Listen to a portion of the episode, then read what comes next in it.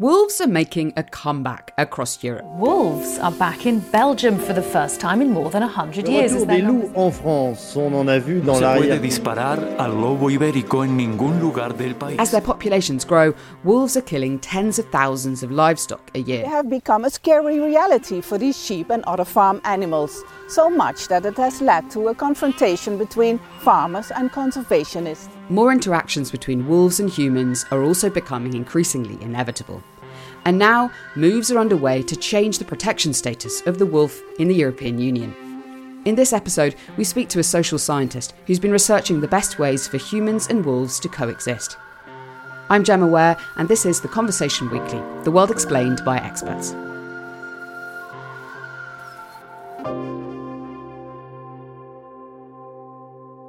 I'm joined for this episode by Jack Marley, environment editor at The Conversation in the UK. Happy New Year, Jack, and welcome back to the podcast. It's been a while. Happy New Year, Gemma.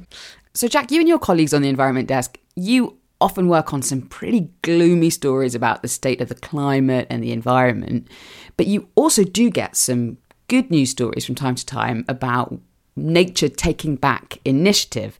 This is also sometimes called rewilding. Tell us about that. Tell us about rewilding. There's a lot of debate among specialists about what the term specifically refers to, but uh, rewilding is at least it's a process in which we allow ecosystems to regenerate on their own and to sort of allow nature to, to will the process rather than have conservationists doing a lot of the management.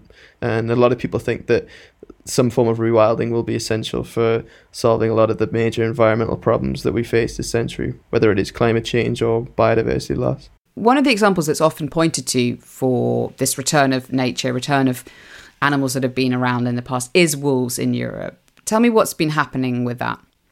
As a lot of farmland in Europe has been abandoned over the last few decades, it's inevitably meant that a lot of land that was under strict management and cultivation has kind of just been left to its own devices. And so wolves have kind of remained at the periphery for really a century. They were hunted almost to, to extinction across most of the continent.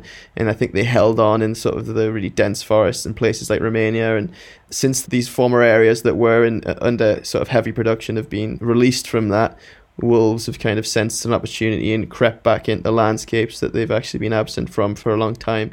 Uh, and this has happened remarkably quickly. You know, we're talking about just the last couple of decades, really, just within my lifetime. And it's also become, in recent years, quite a political issue too. What is it, do you think, about wolves that makes it so touchy as a subject? I think one of the things is that you may not know that a wolf has returned to the land that you inhabit. You may have absolutely no idea until one morning, if you are a livestock farmer, you wake up to see the results of their visit the previous evening. That realization of seeing, you know, sheep ravaged by a wolf can be pretty disturbing, and uh, the, the consequences of that for the animals is as upsetting as you can imagine. But on the flip side of that, there are people who feel incredibly strongly about protecting them, and some places where that's being brought in in legislation. So, what is it about wolves that are appealing to our kind of wilder part of ourselves, I guess? Well, yeah, I mean, wolves really are the promise of rewilding. They're as wild as it gets. And I think that a lot of what rewilding promises is that kind of excitement and rush that you get with a more vibrant ecosystem. When a wolf returns, it's kind of tempting to kind of imagine that you can reverse a lot of damage that's being done by bringing in this really dynamic predator that can shake things up and create a, a world that we had thought for some time belonged in Europe's past. So I think wolves are kind of a, a, harbinger of this, you know, the wild coming back uh, almost miraculously, and I think that that is kind of naturally very exciting. And you've done a few stories about wolves, and I know when you do so, you turn to your wolf woman, let's call her, to help us understand what's going on. Tell us about Hannah Pettersson. Hannah's a postdoctoral research associate at the Leverhulme Centre for Anthropocene Biodiversity at the University of York in the UK. She's from Sweden originally, which is where wolves have lingered a lot longer than elsewhere in Northern Europe. And um, she first approached us about her research that she was due to publish uh, from her PhD which had studied the way wolves interact with people in Spain. And I think her research looking at the sort of experiences of people who were, you know, living in what I would kind of imagine is the future, you know, where we've managed to sort of bring back the wildlife that we need to bring back in order to have kind of a more sustainable way of living on Earth. And she had all these stories about, you know, what it actually meant, the sort of trade offs that you inevitably had to take into account when you were sharing your world with these animals. And and it just really kind of brought it home to me of, you know, what what kind of changes do we really need to make to live sustainably? Great, thanks, Jack. I called up Hannah to find out more about her research, and she told me that she'd spent time in three different areas of Spain talking to people about wolves.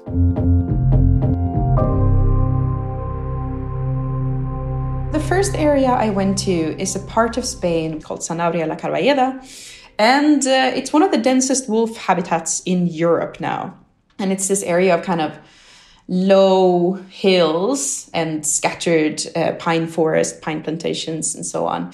And that makes wolves quite easy to spot in this area compared to many others. You spent a couple of months there. Did you see wolves? I did actually. So uh, we spent quite a few mornings on a hill, uh, frozen, looking through binoculars, and eventually managed to spot wild wolves walking over some hills another day or just a few weeks later, the local baker called and told me that he had a wolf in his chicken coop and wondered if we wanted to see it. And as somebody who studies the interactions between people and wolves, that's why I was there. It was quite an interesting opportunity to see what would happen when people and wolves actually very much interacted. Weighing in at an average 40 kilos or nearly 90 pounds, a Eurasian wolf would be quite the startling find in one's chicken coop. But Hannah says the baker was pretty nonchalant about the situation. He was very unfazed by this wolf in his chicken coop, which it was um, a bit diseased and a little bit uh, confused, possibly, and was looking for an easy meal and then managed to escape during the night uh, during kind of unclear unclear conditions but this is kind of illustrative of this area where people have lived with wolves always. So it's not a big deal if someone gets a wolf in their chicken coop, really. I mean, it was a little bit of a big deal. There was like a little news flash in the in the local paper the day after and stuff like that. Wolves used to be commonplace across Europe. Hannah told me that they're good at adapting, taking advantage of whatever food they can find. But because they like to eat livestock, they were eradicated from large areas of Europe in the 19th century. In the past several decades, though, they've been making a comeback. Ever since uh, stricter conservation regulations and a change of mindsets in most Europeans, and also because of increasing land abandonment on the countryside, the, the populations have increased significantly. Counting wolves is difficult. They're elusive creatures. But according to a new analysis published by the European Commission in December, there were an estimated 20,300 wolves across the EU in 2023. That's an 81% increase in the just over 11,000 wolves estimated in 2012. And over the past decade, they've also expanded their geographic range on the continent by more than 25%. Wolves pose little danger to humans. Attacks on people are exceedingly rare. Their diet consists primarily of ungulates or hooved animals, which includes sheep and cows. And the new European analysis says around 65,000 livestock a year are being killed by wolves. Now, Hannah made it clear to me that she's no expert in wolf anatomy or behaviour. She's a social scientist, interested in the study of global problems and their solutions. I'm much more knowledgeable about the people side of things. And if you think about conservation and they need to restore biodiversity because of the way we live and the space we take up. It's really a people problem. And we need to figure out better ways of living with wildlife. And in Europe, there are strong agendas now to bring back a lot of these big, hairy creatures, many of them with sharp teeth. There are ideas to do kind of large scale restoration. And that's great. And as a continent where we have, you know, used a lot of the land for food production and other things and, and almost outsourced all the biodiversity conservation to other continents like Africa and, you know, in India, for example, they have lots of large carnivores and a lot of people too. It's definitely our turn to take some responsibility when it comes to conservation. But it's somewhat tricky to live with these uh, large carnivores. Hannah explained that Spain was a natural choice for her research. Many people are uh, surprised that Spain actually has a lot of wolves, somewhere around 2,500. And it's a very interesting country in many ways when it comes to studying coexistence of people and wildlife, because one of the most tricky contexts to live with wolves is when you have free roaming livestock. Spain is a great example uh, because it has these really widespread pastoral systems, but also a quite rapidly expanding wolf population. Spain is also at the forefront of a growing trend to protect animals that used to be considered pests. In 2021, after decades of allowing wolves to be hunted on a limited basis in certain regions of the country, the Spanish government declared wolves a strictly protected species, making them entirely off limits to hunters. It's one of those things that kind of illustrate that whether we protect wolves or whether we hunt them really depends on the way we think about animals and nature at the time. It varies throughout the ages. So, wolves used to be declared a pest species and, and people used to be paid to get rid of them. That was, you know, that was the dominant understanding of, at the time. And now, just within a generation or two, people are actually jailed for doing the same thing. So, it's quite a rapid transition or a change of mindset. This change in mindset is exactly what Hannah wanted to examine with her research. The Spanish law was introduced by a coalition of left wing political parties, and Hannah told me that it passed by a very narrow majority. Spain is a very decentralized country, so there are many different autonomous communities. And uh, there was a vote among the autonomous communities, and it passed by a one vote majority. And the areas of Spain where 95% of the wolves are all voted no, whereas the areas where there are no wolves voted yes. So it's um, easy to be in favor of wolves if you don't live with them. There have been research that have illustrated quite clearly that the support for wolf increased with distance to the nearest wolf habitat. So it's essentially for those who are familiar with the concept of NIMBYism, not in my backyard. Once Hannah had fixed upon Spain, she decided to choose three areas, which all had varying relationships with wolves. The first was Sanabria la Carballeda, site of the chicken coop raid It's a part of Spain where wolves have always been around. And it's quite famous as a place where coexistence is working. So, uh, not only do they have quite a lot of wolves, they've also, in the last decades or so, started getting quite a lot of wolf tourism because wolf tourism is quite favorable there just because they're easy to see. And the people there, many of them are still traditional livestock herders. So, they have sheep, and some people also have cows. And they're very used to wolves because they never disappeared. So they have these amazing ability and skill when it comes to protecting their livestock from wolves, which is why this area is quite famous. One of the ways farmers have adapted to living with wolves is by surrounding their animals with livestock guardian dogs. For those who don't know them, livestock guardian dogs are massive creatures, much bigger than a wolf in most cases and um, you need quite a few of them to defend your livestock. So, one example is this shepherd who had somewhere around 1,500 sheep, I think, and they had 21 huge livestock guardian dogs to protect this group of sheep, right? So these people dedicate significant resources and efforts and time to protect their livestock from wolves, and they do so quite successfully. The second area Hannah visited for her research is in the north of Spain, in the region of Asturias. It has this beautiful national park called Picos de Europa. It looks a bit like the Alps, if one wants to imagine. So, like these high summits with like really green, lush pastures in the summer. And people there have this kind of uh, transhumant practice, which means that they have their livestock in the valleys during the winter and then they drive them up to the peaks in the summer and they produce amazing and really stinky cheese. And this whole system uh, is very much dependent on the livestock, of course, which uh, roam freely in, on these pastures uh, in the mountains. Wolves have returned there. They used to be extinct from this area and they returned in the 80s.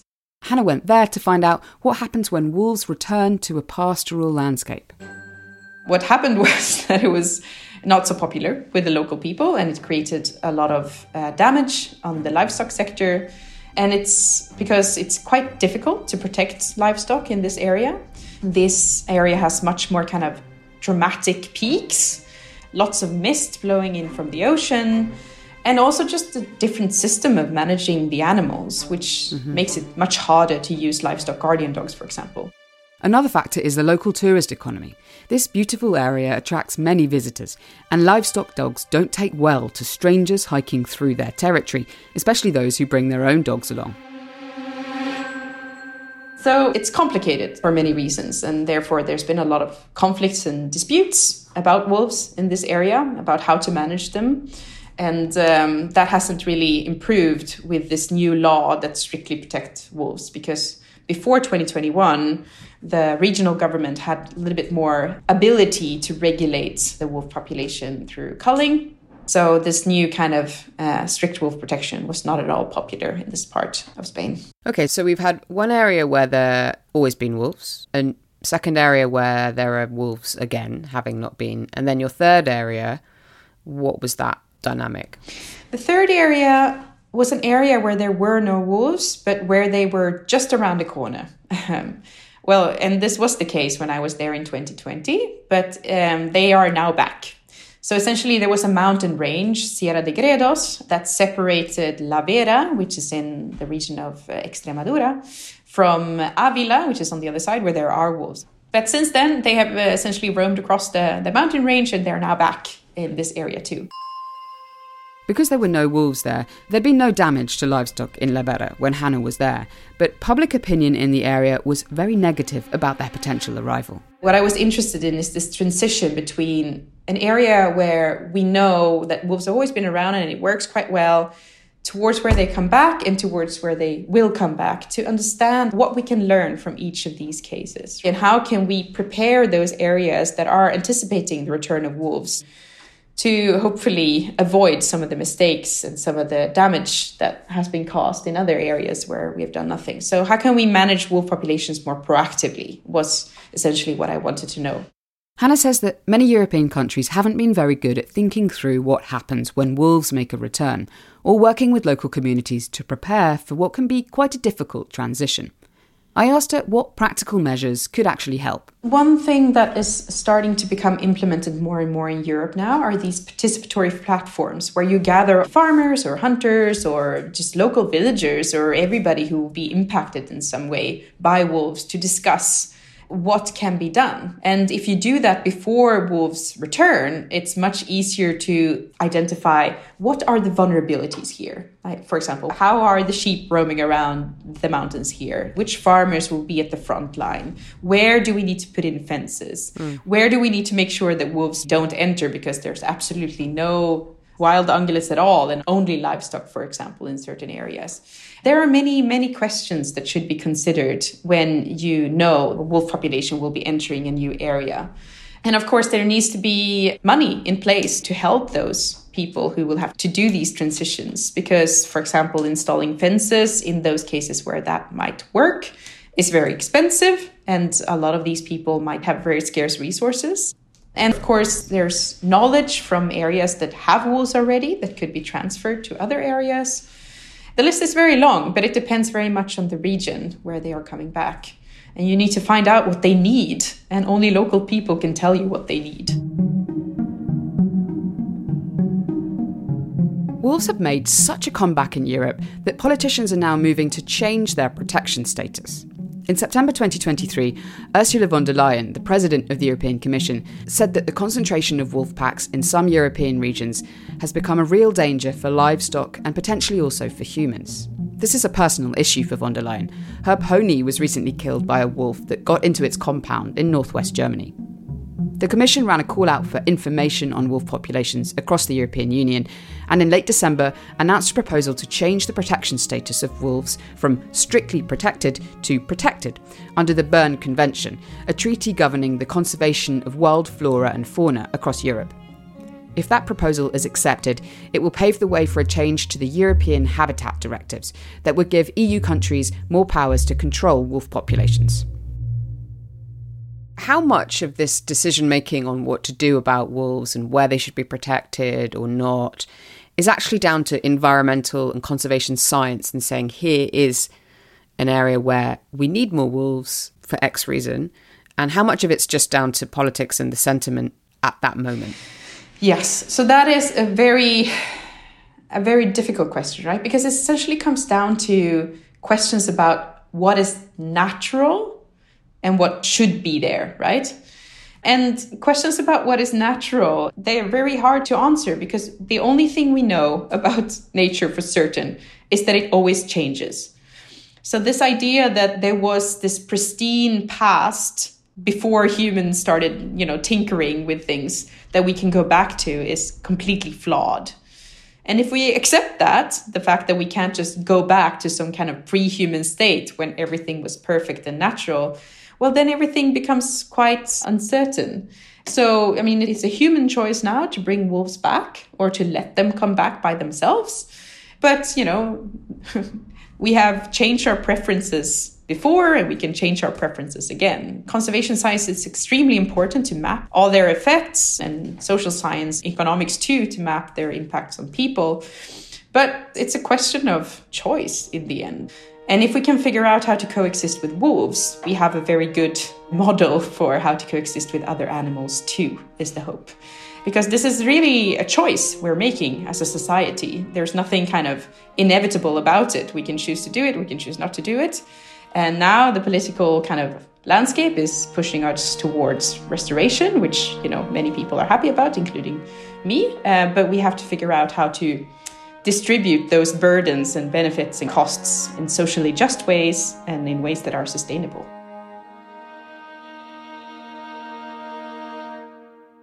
That's it for this week's episode of The Conversation Weekly.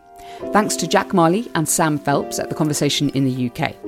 You can sign up to a newsletter that Jack writes every week called Imagine about solutions to the climate crisis. We'll put a link to that in our show notes. And we'll also link to a couple of articles that Hannah Pettersson has written for the conversation about her research. This episode was written and produced by Katie Flood and me, Gemma Ware, with assistance from Mend Mariwany. I'm also the show's executive producer. Sound design is by Eloise Stevens, and our theme music is by Neeta Sarl. Stephen Khan is our global executive editor, Alice Mason runs our social media, and Soraya Nandi does our transcripts.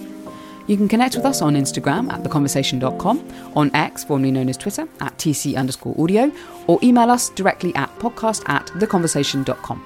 You can also sign up for The Conversation's free daily newsletter by clicking on the link in our show notes. If you like what we do, please support our podcast and the conversation more broadly by going to donate.theconversation.com. That's donate.theconversation.com. And please rate and review the show wherever you listen. It really does help us reach a wider audience. Thank you for listening.